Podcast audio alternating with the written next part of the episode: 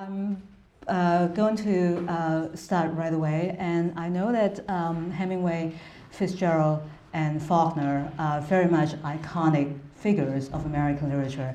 Um, and probably you guys are here uh, because you know something about those authors already. So I'm not going to be going over a lot of material that you guys know already. Instead, what I'd like to do is to come up with a little bit of uh, material that might be uh, somewhat surprising to you. And um, I'm going to be talking about um, uh, three analytic scales. Uh, this is kind of a critical paradigm that we'll be using um, throughout the semester, uh, which the, the, the use of three analytic scales to talk about the authors. So first of all, there's the macro history of the United States and the world. And two texts come to mind, both Hemingway's, For Whom the Bell Tolls, and To Have and Have Not. Uh, so that's the largest possible level. Um, and then we'll go down a little bit to the next level, um, which is um, still large, um, but it has to do with narrative experiments um, of modernism. And the texts that we're reading can all be called modernist texts um, in one way or another. So we'll be looking at the sound of fury specifically uh, for that register, that analytic register of experimentation. Um, and finally, we'll be looking at the smallest possible scale, micro level. Um, and it has to do with sensory details. In fact, all three of them uh, are wonderful on sensory details, but today we'll just be talking about one text, uh, The Great Gatsby, uh, and one particular moment when the registering of the sensory world is very important. Um, so let me um, go to um, Hemingway and uh, talk a little bit about him um, in many ways as a kind of a gateway or a guide uh, to global vision of American literature um, Hemingway was very much a world traveler. Um, he, um, you know, basically can get a map of the world by just looking at his writings. Um, but he had a special love of the Spanish language. Um, so, um, For Whom the Bell Tolls, uh, we'll be reading this in our class, uh, is about the Spanish Civil War. Uh, and Hemingway was there as a war correspondent. Um, and, but we can see that he actually got into combat situations right here. Um, so uh, it's, it's, it's, uh, it's really interesting to think about uh, Hemingway as both a journalist and also um, a novelist. Um, so there's the global dimension of Hemingway, uh, but also the global dimension of the Spanish Civil War itself. It was a civil war. It was between um, two sides um, fighting in Spain. Um, but it was also very much an international war um, in the sense that uh, Russia was a part of it, Germany was a part of it, Italy was a part of it. Um, so it very much was uh, a gathering of um, a lot of nations uh, converging on the soil of Spain um, and fighting a war that in name was the Spanish Civil War but actually in action in terms of its cast of players was very much an international war. Um, so um, this is one level at which we can understand Hemingway is that he really was a player um, in a very large scale map of the world. Um, and because he was such a player on a large scale map, uh, we shouldn't be surprised that he would be going to other countries as well. And his love for the Spanish language uh, would take him to Cuba. Um, so uh, we'll be reading To Have and Have Not, uh, which is about Cuba. Um, and this is a very um, unforgettable uh, image of uh, Hemingway and Castro. Uh, we might not know that they uh, were actually good friends. so this is just something that you know we should keep in mind as we read Hemingway. Um, and Hemingway actually, the Spanish Civil War ended in 1939.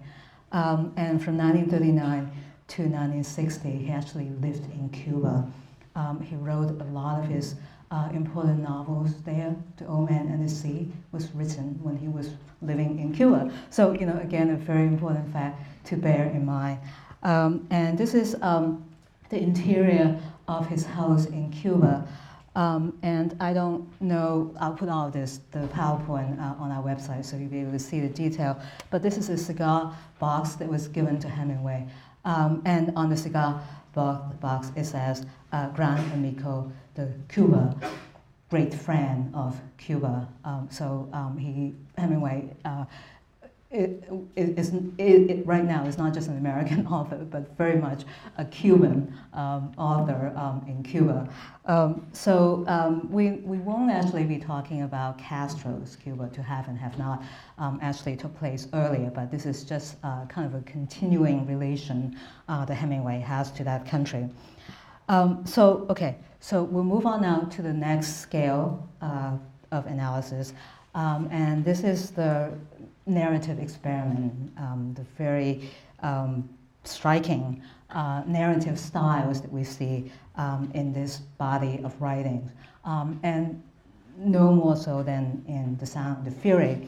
Um, I think that if we've read that novel, we know that it's impossible just to read it once and understand all of it, right? This is the kind of novel that really compels us to go back to read several times um, because of the level of experimentation um, in, in that novel. So this is from the opening of uh, The Sound and the Fury. And you guys probably know that there are four sections to The Sound and the Fury. Um, and the first section is told uh, by Benji, who's clinically retarded. So this is all the action is unfolding um, in the mind of someone who's not really registering the world um, most of us do. So let's just see uh, how Benji understands the world, how he takes in the world. Did you come to meet Caddy? She said, rubbing my hands. What is it? What are you trying to tell Caddy? Caddy smelled like trees, and like when she says, we were asleep. What are you moaning about? Luster said.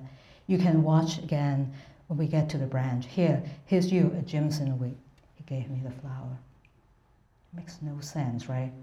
Right now, it doesn't make any sense. Okay. So I, I'm sorry, but I have to tell you that this is actually a conflation of two moments in time. The first moment takes place when Benji was just a young boy. The second in italics um, takes place when uh, Benji is actually 33 years old.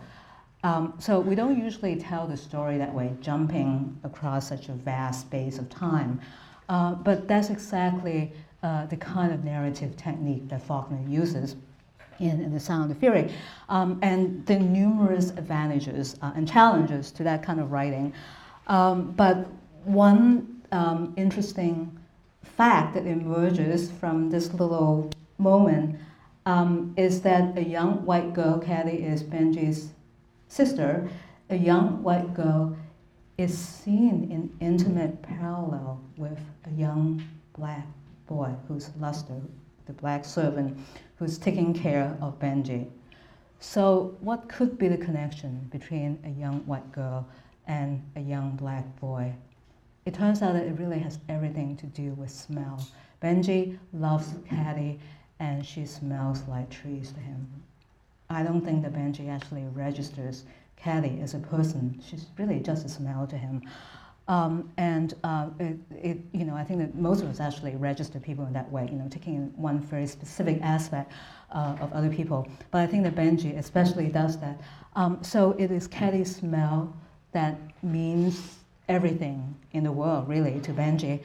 Um, and when Luster gives him the Jimson weed, it is not exactly the smell of Caddy, but it's close enough so that Luster is actually the closest that Benji can get to in the very sad times when he's 33, when he's really lost everything that he loves in the world. Luster and the Jimson weed is the closest that he can get back to Caddy. So this is the linkage. The way that Faulkner is telling the story is not based on linear chronology. It is based on the logic of association in our minds. And different people have different logics of association. And Benji's logic of association is completely based on the sense of smell, based on sound as well, but in this moment especially. So um, we can tell that uh, we can say that in some sense Hemingway has taken us to a foreign country, you know, taken us to Spain and to Cuba, Um, and Faulkner has also taken us to a foreign country in the sense that the mind of a retarded person is a sort of foreign country to those of us who are not retarded. And this is a very interesting kind of foreign country um, to go to um, and to steep ourselves in. Um, so finally, um, we'll move on to the uh, smallest possible scale, uh, which is uh, also actually related to what we've just seen in Faulkner. Uh, but this is a early moment in The Great Gatsby, um, and it is about Daisy, one of the most famous characters in American literature. Um, and this is Nick Carraway, the narrator, talking about Daisy, his cousin. Um, so Nick is not retarded, he's highly intelligent, but um, his take on Daisy is interesting in that it is not necessarily the take that we would have to our cousins. Think about how we think about our cousins. Probably not, nothing like this. So her voice compelled me forward breathlessly as I listened. Then the glow faded, each light deserted, deserting her with lingering regret like children leaving a pleasant street at dusk. Highly idiosyncratic the idiosyncrasy of a highly intelligent person, but in many ways as unusual as Benji's mind. So Nick tends to conflate different senses. He's talking about the quality of sound of Daisy, but he's using visual images to talk about that quality of sound. So Daisy's voice fading out is like children leaving the street at dusk is very interesting visual image to talk about a certain quality of sound. Why does he want to do that? Why does Fitzgerald want to write in that way? Why is it that the visual register is being invoked in order to talk about the quality of sound? That's one of the questions that we'll be thinking about as we move on um, in our class. So, um, so far you've noticed um, that I've associated one scale of analysis with one author, right? So Hemingway is associated with the largest possible scale, um, Faulkner with kind of a middle scale, and Fitzgerald with a micro level. Um, it, we could do it that way, um, but I don't really want you to get the impression um, that one author is to be associated only with that one particular scale. So in the rest of the lecture, what I'd like to do is to talk about one phenomenon that is a cross-scale phenomenon, that is something that invites experience on all three levels, on the largest possible scale, on the mid-level and smaller scale as well. That all three authors talk about to some extent. Maybe they don't talk about it in a kind of frontal way, uh, but they engage it in some fashion. So it's an important um, event for them. Um, and it's not surprising that war should be an important event to all three authors because the body of writings that we're looking at um, really all come right after World War I. So World War I is in some sense the unspoken horizon right behind all of these writings. Um, and uh, we'll be talking about war today and talk about war generally um, as the most obvious level, which is large scale uh, geopolitics, um, and to some extent, when you have action happening on that scale, there's a kind of a loss of individual agency um, and the narrative problem that comes with that. Um, there's also the, de- the problem the deformation of language, um, the way that words uh, get used as euphemisms um, in, under conditions of war, um, and what that does to language in general. And then we'll talk about war as a psychic phenomenon, um, combat trauma and the psychology of homecoming. All this we're familiar. All these are, are just things that happen when we go to war. Um, but World War One is especially um, important to think in terms of those lines because this is in many ways the first war uh, that um, that that was not only fought on a scale that was unprecedented, um, but also different war strategies were being tried out. So one of the very important features of World War I was trench warfare. And that this is really what we see here: um, people digging themselves in and staying in those um, trenches for months and years, really. Um, and to experience war is no more than people firing at you um, and then being sunk in mud. Um, mud is the most important um, sensory material that people actually remember about the war. Um, World War One is uh, was, is also important because uh, chemical warfare was introduced, um, and so in this image um, we see uh, actually British soldiers uh, who suffer from uh, poison gas in World War One. Um, just looking at these images, we can see that this is really not a glorious war. It is not a heroic war. It is a war that is impossible to romanticize. Uh, you know, when you're stuck in those conditions, there's almost no way you can prove that you are a brave person. Personal bravery doesn't really come into play under those conditions of war. So it is a war that is impossible to feel good about. No matter how brave you are, you can't get the satisfaction that comes from that kind of bravery. Um, and so um, there are a number of consequences uh, of that uh, impossibility of feeling heroic, impossibility of getting any kind of emotional satisfaction from fighting. Paul Fussell, who's a very um, insightful uh, and important critic, uh, wrote a book called The Great War and Modern Memory, um, and uh, is kind of a celebrated uh, classic on, on war and literature. Uh, and he, this is what he says, what he claims. Um, the primal scene is undeniably horrible, but its irony, its dynamics of hopes abridged, is what haunts the memory. I'm saying that there seems to be one dominating form of modern understanding, that it is essentially ironic, that it originates in the application of mind and memory to the events of the Great War. And Great War is World War One. Um, so Paul Fussell claims that the war structures human experience, both those who were actually fighting and civilians back at home or people who come back to civilian life, as basically an ironic structure through which we experience the world. What does that mean? We'll be looking more to think about what it means to experience the world through the lens of irony. Uh, but right now, we can also get a little bit of what um, Fussell means just from this one passage. Uh, it has to do with the dynamics of hopes abridged. What does it mean to live without any kind of hope for yourself or for the outcome of the war? In some sense, hope is not even linked to victory, which is a really radical claim. That it doesn't really matter if you're on the winning side that doesn't really give you grounds for hope. Why would that be the case?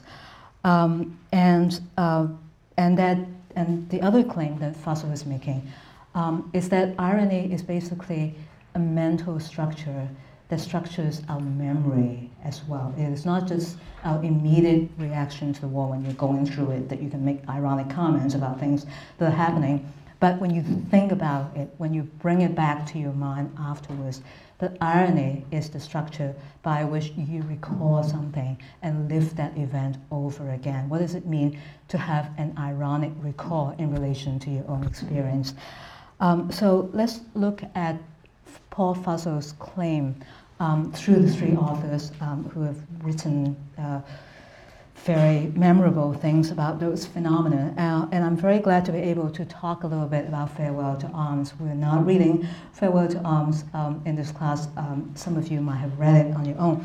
But this is a celebrated moment um, in Farewell to Arms, um, talking about the effect of war on language and how it makes it impossible for us to use certain words I was always, this is the protagonist, Frederick Henry, I was always embarrassed by the words sacred, glorious, and sacrifice, and the expression in vain.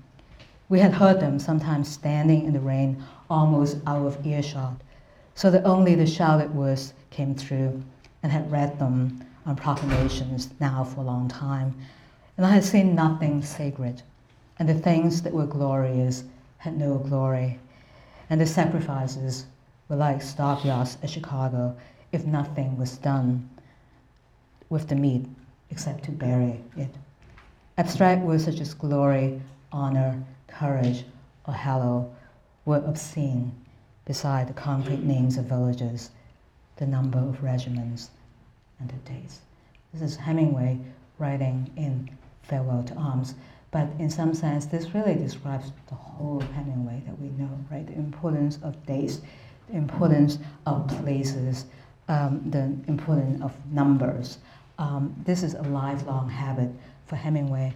And here we, in some sense, see the origins of that way of writing, the very clean, very economical, very not thrilling kind of writing um, in, is in some sense a response to the circumstances of war. It's almost as if war makes it impossible to do a romantic kind of writing, and Hemingway's writing is the kind of the counterpoint to a flowery, uh, to a heroic, to a romantic kind of writing. So on the level of use of words, certain words just become impossible to use. But I think that um, irony also extends uh, to a larger scale, uh, which has to do really with uh, the way we tell a story, whether or not we can tell a story in a straightforward fashion. And Paul Fussell suggests, and I like to test this with Hemingway, is whether or not after World War I, it is still possible to tell story in a completely linear, straightforward fashion.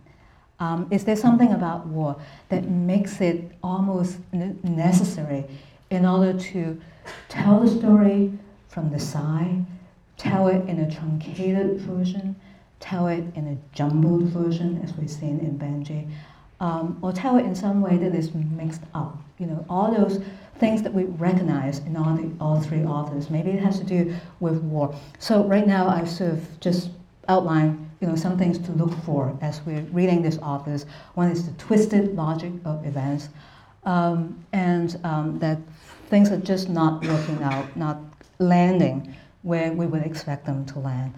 Um, the possibility of symmetry of blame, which seems a logical consequence when we have no heroes. Um, an our focus retelling of the past, not looking at the event frontally, but looking at it in a blurry fashion. Um, and that there could be some point in being blurry. Usually, being blurry is not a narrative advantage, but it could be that under some circumstances, blurriness is actually a cultivated effect and is designed to um, do something. You know, so the work that is being done by being blurry. Um, understated emotions, we know something about, right? Hemingway is famous for that, um, just being totally um, giving us the minimal expression, um, understated emotions, um, and then the possibility of counterintuitive outcome. So this is just a kind of schematic way of laying out some of the things that we're looking for um, that will test once again um, by looking at specific passages. Uh, so, you know, I just said that Hemingway, uh, Fitzgerald, and Faulkner all engaged World War I in some fashion, but I should qualify that by saying that the engagement is sometimes quite oblique.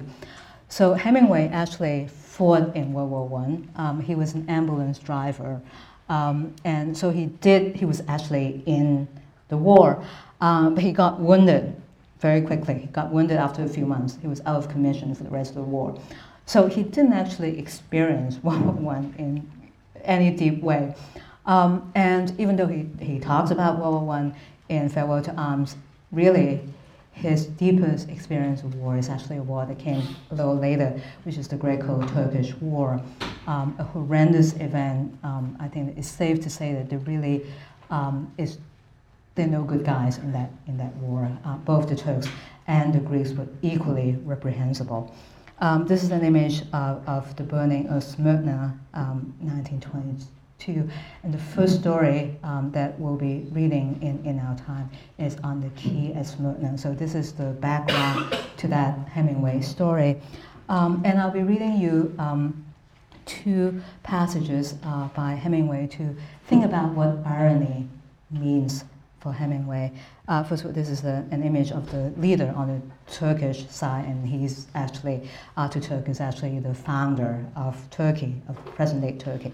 So a very important historical figure that also actually figures in Hemingway's account of that war. Um, so this is um, Hemingway, this passage is Hemingway once again going to cover the Greco-Turkish War as a war correspondent. He was writing uh, for the Toronto Star. Um, and this is the uh, news article that he sent to the Toronto Star. It is oil that Kemal Ataturk and company want Mesopotamia for, and it is oil that Great Britain wants to keep Mesopotamia for. So the East that is disappointed in Kemal the Saladin because he shows no indication to plunge into a fanatical holy war, may yet get the war from Kemal, the businessman. Okay, so this actually has kind of current resonance. It's about oil uh, in the Middle East. Um, and um, was frustrating about Ataturk um, to um, this, the, the religious side, Islamic side, is that he turns out not to be a fanatic at all. He's totally cool and completely deliberate and deliberative in his moves. He's not going to plunge into any unwise war. So you're not going to get someone fighting a fanatical religious war. War is not going to happen because of religious fanaticism. War is going to happen because of economic rationality coming from the importance of war. So that is really the irony that Hemingway, as a war correspondent, is pointing to, is that some wars are highly rational. We can't really say that it's an irrational war. We can't really say that a war is bad because it's irrational, because some wars are highly rational, and this is, is supremely ironical. Hemingway is not pro-war. All he's saying is that this is a war that is driven by economic rationality. So this is one side of irony, is that things are not lining up. The good guys don't look like good guys, and the bad guys are bad guys not because they look like the bad guy that we would expect them would expect bad guys to look like. So it, it, it's just, and it happens on the largest possible scale. It's really the global geopolitics of war that's creating this monster that is Ataturk, but who's also a model of economic rationality. Um, so the other um, a bit of irony of war is actually uh, what we'll be reading is the first story in, in our time on the Quai uh, at Smyrna. Um, and this is the concluding paragraph of that story. The Greeks were nice chaps too, the losing side. The Greeks were nice chaps too. When they evacuated, they had all the baggage, animals they couldn't take off with them. So they just broke the forelegs and dumped them into the shallow water.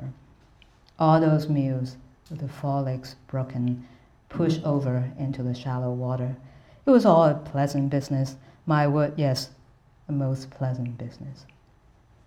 So, so much for the brutality of the Turks, and so much for the victimhood of the Greeks. Victimhood is something that actually extends from those who experience it into a condition they can, that they then, confer on other people. There's no glory, there's no moral advantage to being a victim in a war because the victims are just as reprehensible as the victors. So this is really, I think, that what Paul Fussell means by saying that that there's really an abridgment of hope in a war like this, is that we can't really go and fight for the Greeks, you know, because they are the victims of the Turkish aggressors. We can't really say that because the Greeks are aggressors too. They're aggressors on their own mules, on their own um, animals of transportation. Um, so it, it, it is um, a world in which um, that is, in some sense, that has been emptied of moral meaning, emptied of moral virtue. Um, and to the extent that that makes it impossible to take sides with any satisfaction, it is a very, very desolate landscape, emotional as well as moral landscape. So this is really what irony means for Hemingway, is that it is an impossible place to inhabit. It is unbearable to talk about it directly or straightforwardly. And the only way you can talk about it is being ironic and using talking about it in a particular tone of voice. So a very important component of irony is the tone of voice, and in that sense, our senses are important well. Use our ears to listen to Hemingway as we read his words on the page.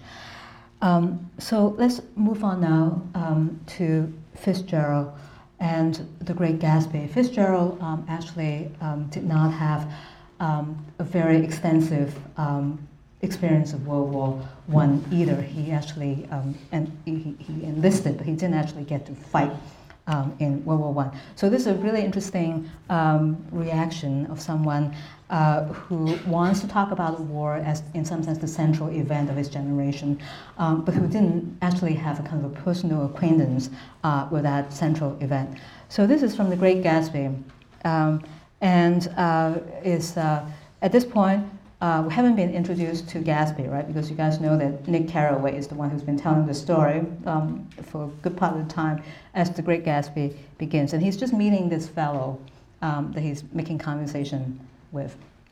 Your face is familiar, he said politely. Weren't you in the 1st Division in the war? Why, yes, I was in the 28th Infantry. I was in the 16th until June 1918. I knew I've seen you somewhere before. We talked for a moment about some wet, gray little villages in France. Okay, I can tell you, we can go to the Gatsby and see that this is taken from the Great Gatsby.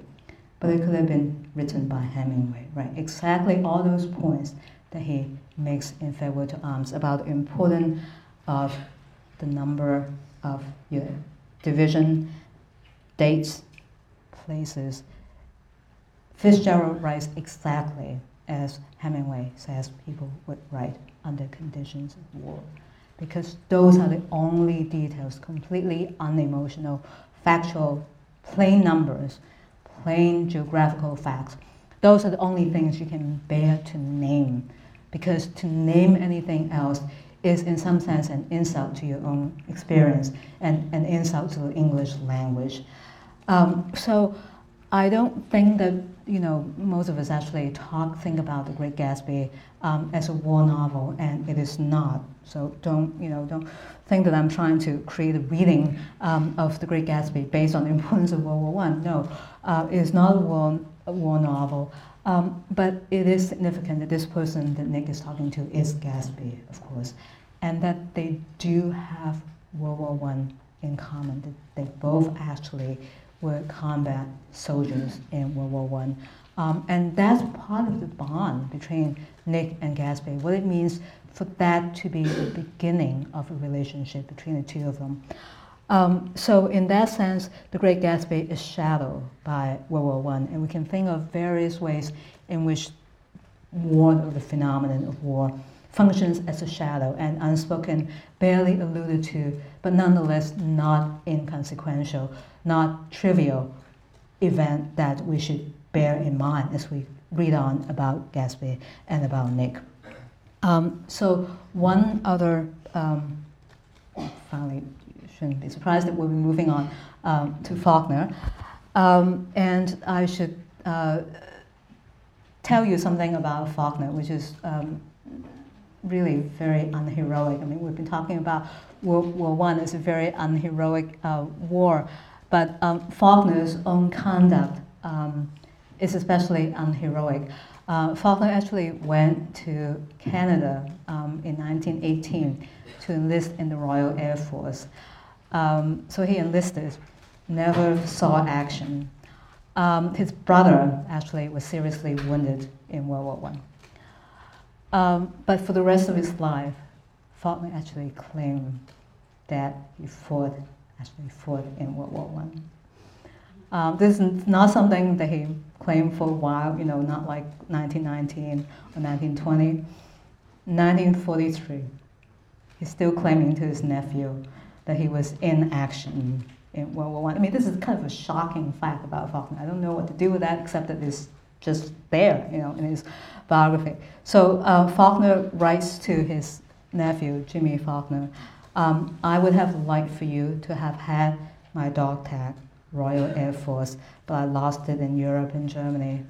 I think the Gestapo has it. I'm very likely on the records right now as a dead British flying officer spy. So, uh, well, I mean, you know, it's um, that's just a fact, and we can do what we want with that. Um, Faulkner did write a novel um, called um, Soldier's uh, Home. Uh, um, I'll, I'll, give you the reference. His, his, his, his, his first novel um, is actually about a veteran coming back. Um, so I will put that on, on, the, on, on the website. so he actually does write about World War One. Uh, but um, he, for, for the most part, he's not known as someone who writes about World War One, um, and instead, um, he actually, uh, we can say that there are shadows of uh, war in of World War One in all his writings about the American Civil War, which is obviously what is appropriate to Faulkner to write about. Um, and he's not making anything up when he's writing about the American Civil War. But what is interesting about Faulkner's writing about the American Civil War is that of the three authors, War is actually the only, Faulkner is actually the only author that gives us, who gives us a heroic, idealistic, possibly romantic image of war. Someone who did not fight in World War One can actually give us a utopian account of war. I think that it's, it's interesting that Hemingway would not be capable of writing anything like this, even about the Civil War, although he's idealistic about the Civil War as well.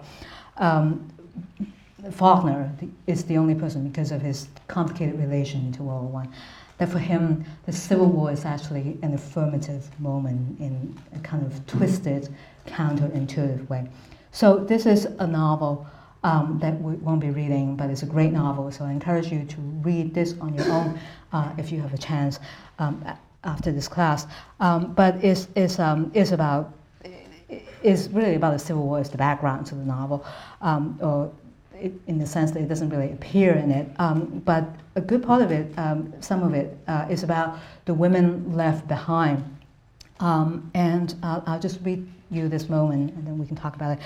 Not as two white women and a negress, not as three Negroes or three whites, not even as three women, but merely as three creatures who still possessed the need to eat, but took no pleasure in it, the need to sleep, but from no joy in weariness or regeneration.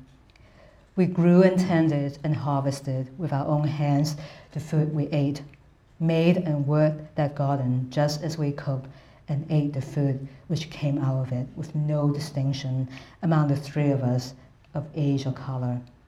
It was as though we were one being, interchangeable and indiscriminate. Um, we already have seen in The Sound and the Fury that for the races to be interchangeable and indiscriminate between Caddy and Luster is a good thing for Faulkner, right? And for here, the Civil War is what enables that breakdown of racial distinction to take place. Usually, being interchangeable is not really a good quality um, for, for us. It's an insult to our individuality. Um, but here, it is under the circumstances of deprivation when all you can do is just to keep your body afloat, just to make sure that um, you can put something into your belly. When that is the basic condition of life, and when everyone has to work towards the fulfillment of that condition, um, then race really doesn't matter. So this is a really, um, for Faulkner, really emblematic moment um, when whites as well as blacks have to work just as hard, that labor is just a given uh, for the mistress as for the slaves. Um, and when there's just a complete commingling of lives um, in, in, in, in every aspect of daily life. Um, for Faulkner, that is one of the consequences of the Civil War, is that even though there is a battle going on, um, and deadly consequences of the battle um, that are dividing the nation in one sense, you know, nothing can be more divisive than the Civil War. Even though the nation is being torn apart by the war, there is a strange kind of healing, a strange kind of unity that's coming from that division, which is the very local, very personal, everyday unity between those who are left behind to tend for themselves and the necessity of acting as one. So it's three people, blacks and whites, acting as one, and war as the necessary condition. It's really the genetic ground for that kind of configuration of three people acting as if they were of one mind and of one body. It is a supremely utopian vision of war. Um, and ironically, both for good and ill, it is Faulkner who never fought in World War I, who's capable of imagining that utopian um, uh, possibility. So, you know, I would say that, that this is a kind of irony that Paul Fussell wasn't really thinking about, right? For, for him, irony basically is a kind of a negative phenomenon. But I would argue that we can actually also extend Paul Fussell's insight to say that the irony of war is such that one of the counterintuitive outcomes would actually include an affirmative understanding of war.